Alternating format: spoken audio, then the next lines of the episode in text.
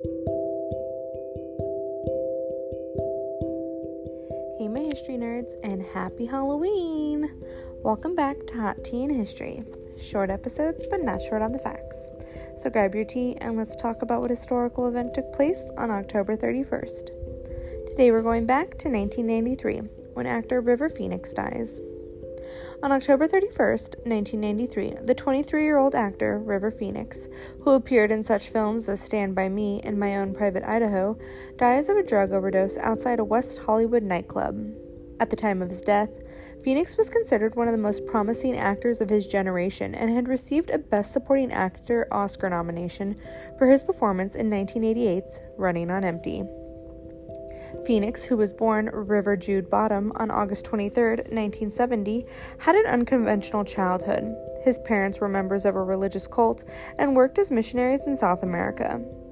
Phoenix began acting professionally as a teenager and made his big screen debut along with Ethan Hawke in 1985's Explorers. Phoenix gained fame in 1986's Stand By Me, based on a Stephen King novel. The film was directed by Rob Reiner and co starred Jerry O'Connell, Corey Feldman, and Wil Wheaton. Phoenix went on to appear in such movies as The Mosquito Coast, which co starred Harrison Ford and Helen Mirren, A Night in the Life of Jimmy Reardon, in which he played the title role, and Little Nikita with Sidney Poitier. Also in 1988, Phoenix appeared in Running on Empty, about a family on the run from the FBI for an anti war bombing the parents had participated in years earlier. The movie was directed by Sidney Lumet and co starred Judd Hirsch and Christine Lahti. Phoenix, who played the couple's teenage son, lost the Best Supporting Actor Academy Award to Kevin Kline for A Fish Called Wanda. Phoenix played the young Indy in 1989's Indiana Jones and the Last Crusade, and later starred in the acclaimed independent films My Own Private Idaho, which was directed by Gus Van Sant and co starred Keanu Reeves, and Dogfight with Lili Taylor. Phoenix also appeared in the 1992 thriller Sneakers with Robert Redford and Sidney Poitier.